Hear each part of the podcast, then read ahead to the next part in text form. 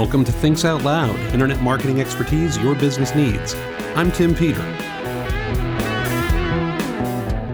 Well, hello again, everyone. and Welcome back to Thinks Out Loud, your source for all the digital marketing expertise your business needs. My name is Tim Peter. This is episode 315 of The Big Show. And thank you so much for tuning in. I very much appreciate it. And I think we've got a really cool show for you today. It, there are a couple of different trends happening right now, a couple of different uh, stories and things going on that are worth talking about and how they come together.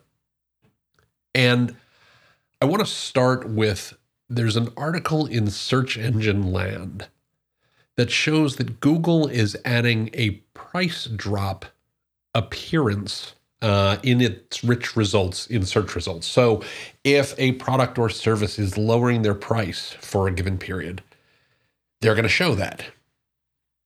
And I think that's indicative of two things. And I, I, I want you to hang with me on this because there's a, a lot going on here.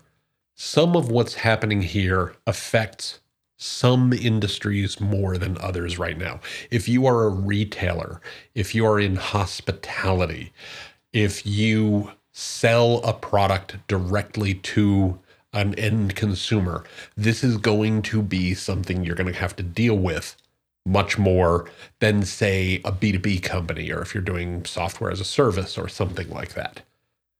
At the same time, it is something that everybody deals with more and more every day. And so it's worth being conscious of in all these cases. So, part of what's happening here is that Google is very concerned about other companies taking share away from it when people search. Uh, here, obviously, they are looking at Amazon because they know that people go to Amazon to shop for products when they're looking for something. And so they're saying you don't have to go there. You just come here and do the search, and we'll help you out. And there is no need to go to Amazon directly. So that's one thing. And we've seen Google do this before. If you look at the hospitality industry, I, obviously, I do a lot of work in the hospitality industry. I know a lot of my listeners are in the hospitality industry, and I know quite a few are not. But we've seen these lessons be learned by other industries. And we've seen Google do the same thing with Google Hotel Search or Google Flight Search to prevent people from going to, I shouldn't say prevent, to demonstrate to customers that there's no need to go to Expedia or Booking.com or you know, United Airlines or any place like that because you can find it all by going to Google. Google's biggest fear isn't that you're going to search other places in addition to them, it's that you're going to search other places instead of them. And so they want to make sure that you, as a consumer, don't get in the habit of searching other places. They want to be the one place you go anytime you need to search. The other smaller trend we're seeing here, and I say smaller in the sense that it's more temporary, is that obviously this is a pretty clear sign that customers right now are more price conscious, which there's a lot of evidence that shows that. We are in the middle of a now almost year long pandemic. We are in the middle of a recession that has been going on for well, at least the last six to nine months and probably is going to last at least for another quarter or two, just because of the nature of when the vaccine is going to roll out and when people are going to end up vaccinated and feel comfortable going out and buying things in the same way that they did before we were in a pandemic.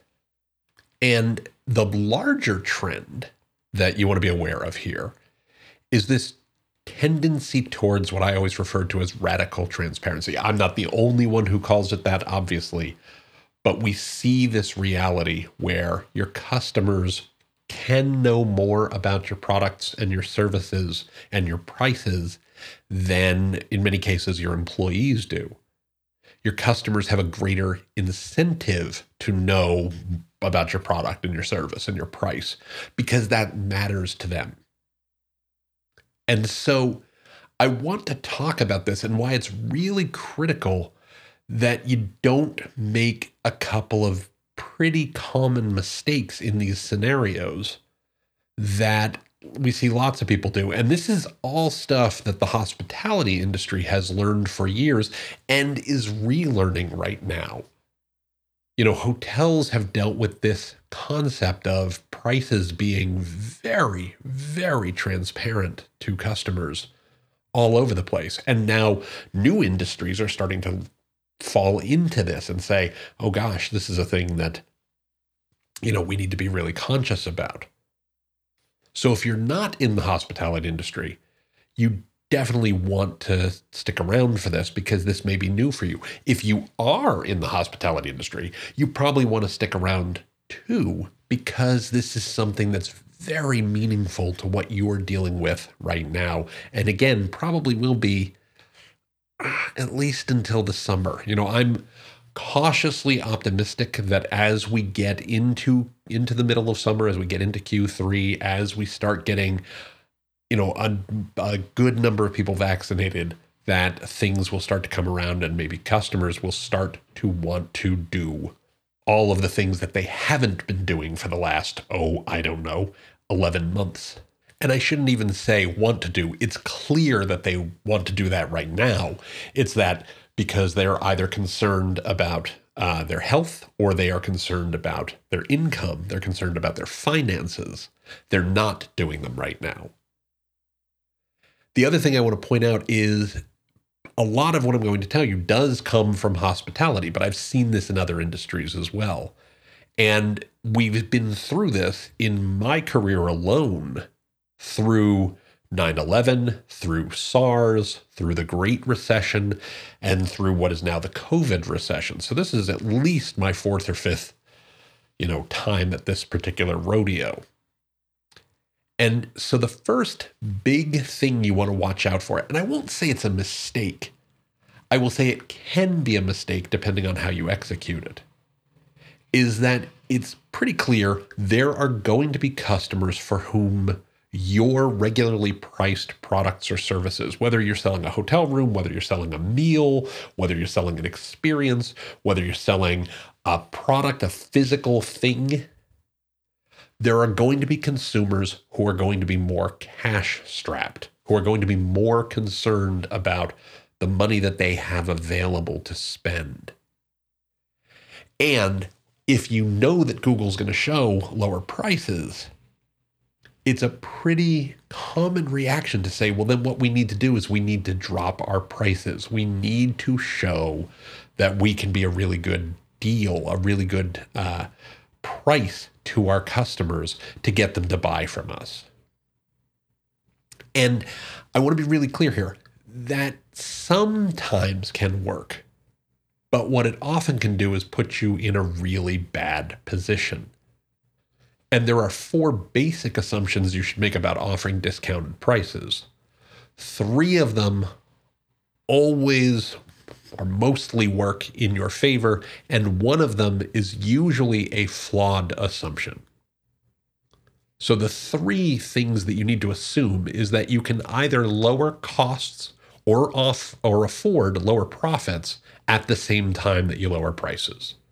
If you can't afford the lower the lower price to your customer, if you can't afford the lower margin, the lower profit, you're really just setting yourself up for bad news. The second basic assumption you want to make about discounting is that you are providing that lowered price to a specific customer segment or for a specific period. There have to be some hurdles. Otherwise, you are telling your customers that this is now the price of this product essentially forever. And that is the the third assumption, the third basic assumption is that you're willing to live at that new price essentially forever because you're telling the customer that's what it's worth. It is always harder to raise prices than it is to lower them. And so if you're lowering a price, you need to be aware that that's the new price for some time to come because pushing that price back up is hard. And then the fourth assumption, the flawed assumption, is that by lowering the price, you're going to appreciably influence demand. There are cases where that's true. There are absolutely cases where that's true. But particularly in an economic downturn, you shouldn't assume that's true sometimes people may not be buying your product or service because demand is reduced dramatically because of the fact that you know people can't do certain things right? Uh, let's use the hospitality industry for a, for a very specific case. People mostly aren't traveling not because they can't afford it but because they're concerned about their health. They are obviously going to be very price conscious. But the thing that is causing them to travel or not travel is their comfort level with getting on an airplane, getting in a car, staying in a hotel, etc. The same is true for people sitting in restaurants. The same is true for people walking around a retail store. So while you can absolutely use discounts and coupons and things like that to steal share from competitors in some verticals, in some industry, don't assume that you can do it in all cases. And the reason that that flawed assumption can be a killer is because today, I just mentioned a moment ago with radical transparency, your customers know all about your prices. Well, your competitors all know what your price is too. And the only thing that can stop them from matching your price, the only things that stop them from matching your price, are their cost structure, you know, can they afford to match you? And their willingness to shrink margins.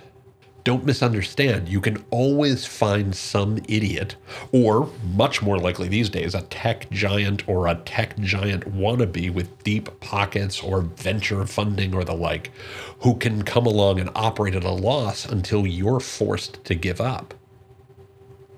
But if they're either, you know, better funded or much dumber, this can just turn into a, something that is a race to zero where you're continually driving lower profits until, you know, one of you has to fold your tents. Uh, there's a blog post I wrote about this, uh, gosh, I don't know how many years ago, called The Race You Can't Win. And much like, you know, the uh, movie War Games, the best way to win the race is don't run it.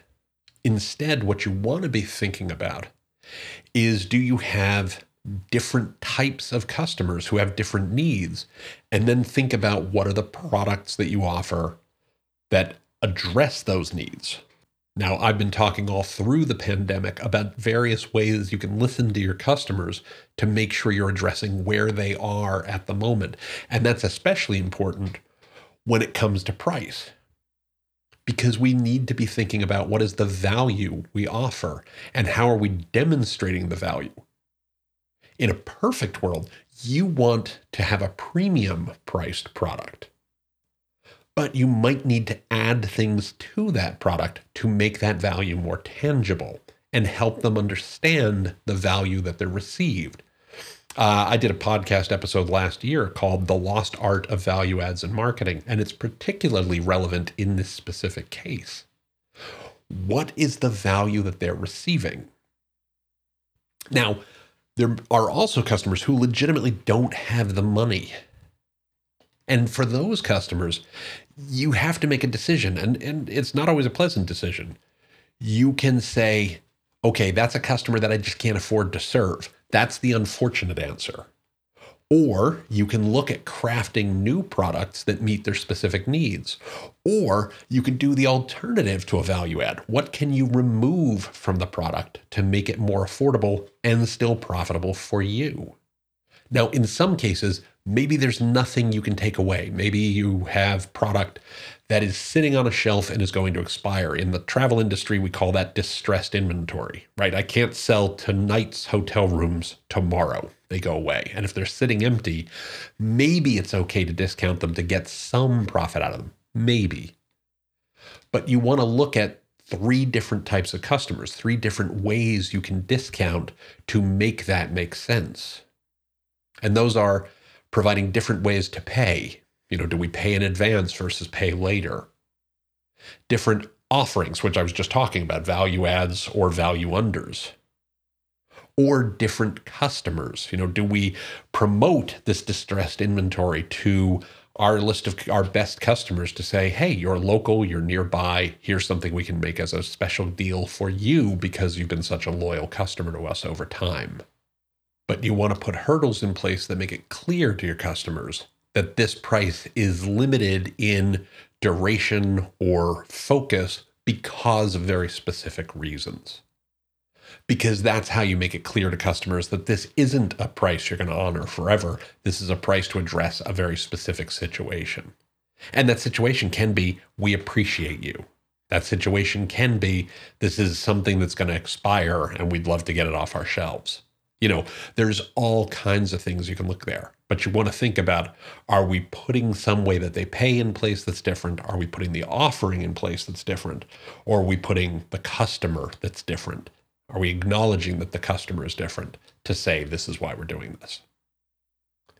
Because then you're not discounting simply to drive demand, you're discounting in a way that actually benefits you, that it's not eating into your costs. Now, obviously, there's a lot more detail you can go into than I can go into in just a 20 minute podcast about why you want to price various products various ways for various customers particularly when demand has fallen in some categories, and particularly when uh, we're in a recession or particularly when we're in a pandemic. But the things you want to think about are A, do we know who the customer is? B, are we making the correct assumptions about what the needs of that customer are. Do we have the data and the insights that support who that customer is and what is causing them to buy from us or not buy from us, to come into our restaurant or not come into our restaurant, to stay in our hotel or not stay in our hotel? Do we know what's causing them to make that decision? And then are we pricing appropriately so that we can be profitable with a premium level and with a discount level? In a way that doesn't just lower our prices for everybody always? Are we providing different ways to pay, different types of offerings, and acknowledging different customers in a way that make our prices make sense and demonstrate value? Because the best way to get through this recession is not to assume you have to make so much less money, it's to make sure you make as much profit as is practical on every single sale and set yourself up for long term success. And that'll be true no matter who shows that you've got a price drop, whether it's Google, whether it's Amazon, whether it's Expedia, whether it's Booking.com, whether it's Airbnb, doesn't matter. Going to set you up for a better position no matter where you end up.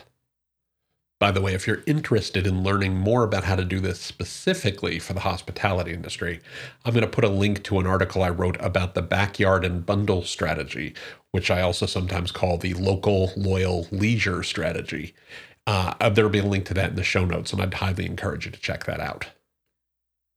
But with all that said, and looking at the clock on the wall, we are out of time for this week. I want to remind you that you can find the show notes for today's episode as well as an archive of all past episodes by going to timpeter.com slash podcast. Again, that's timpeter.com slash podcast. Just look for episode 315. You can click on the subscribe link in any of the episodes you find there to have Thinks Out Loud delivered to your favorite podcatcher every single week. You can also find Thinks Out Loud on Apple Podcasts, Google Podcasts, Stitcher Radio, Spotify, Overcast, wherever podcasts are found. Just do a search for Tim Peter Thinks, Tim Peter Thinks Out Loud, or Thinks Out Loud. We should show up for any of those. While you're there, I would also very much appreciate it if you could provide a positive rating or review for the show. It helps new listeners find us, it helps them figure out what the show is all about, and it, it just helps me overall. It means a ton to me personally. You could also find Thinks Out Loud on Facebook by going to facebook.com slash Tim Peter Associates. You can find the show on LinkedIn by going to linkedin.com slash Tim Peter Associates. And you can find me on Twitter using the Twitter handle at TCPeter. Of course, you can also email me. Just send an email to podcast at timpeter.com. Again, that's podcast at timpeter.com. I'd also like to thank our sponsor. Thinks Out Loud is brought to you by Solo Segment. Solo Segment uses machine learning, natural language processing, and all kinds of cool AI to understand customer behavior. They do this using anonymous behavioral data to connect website visitors with the content they need to accomplish their goals and drive conversions for your business. Solo Segment does this in a way that protects consumer privacy and helps drive more leads and better business for you. You can learn more about it by going to solosegment.com. Again, that's solosegment.com. With all that said, I want to say again how much I appreciate you tuning in. It means so much to me that you do this week after week after week for now 315 episodes of the show. So, with all that said, I hope you have a wonderful week ahead. I hope you have a great weekend, and I will look forward to speaking with you here on Thinks Out Loud next time. Until then, please, please be well, be safe, and as ever, take care, everybody.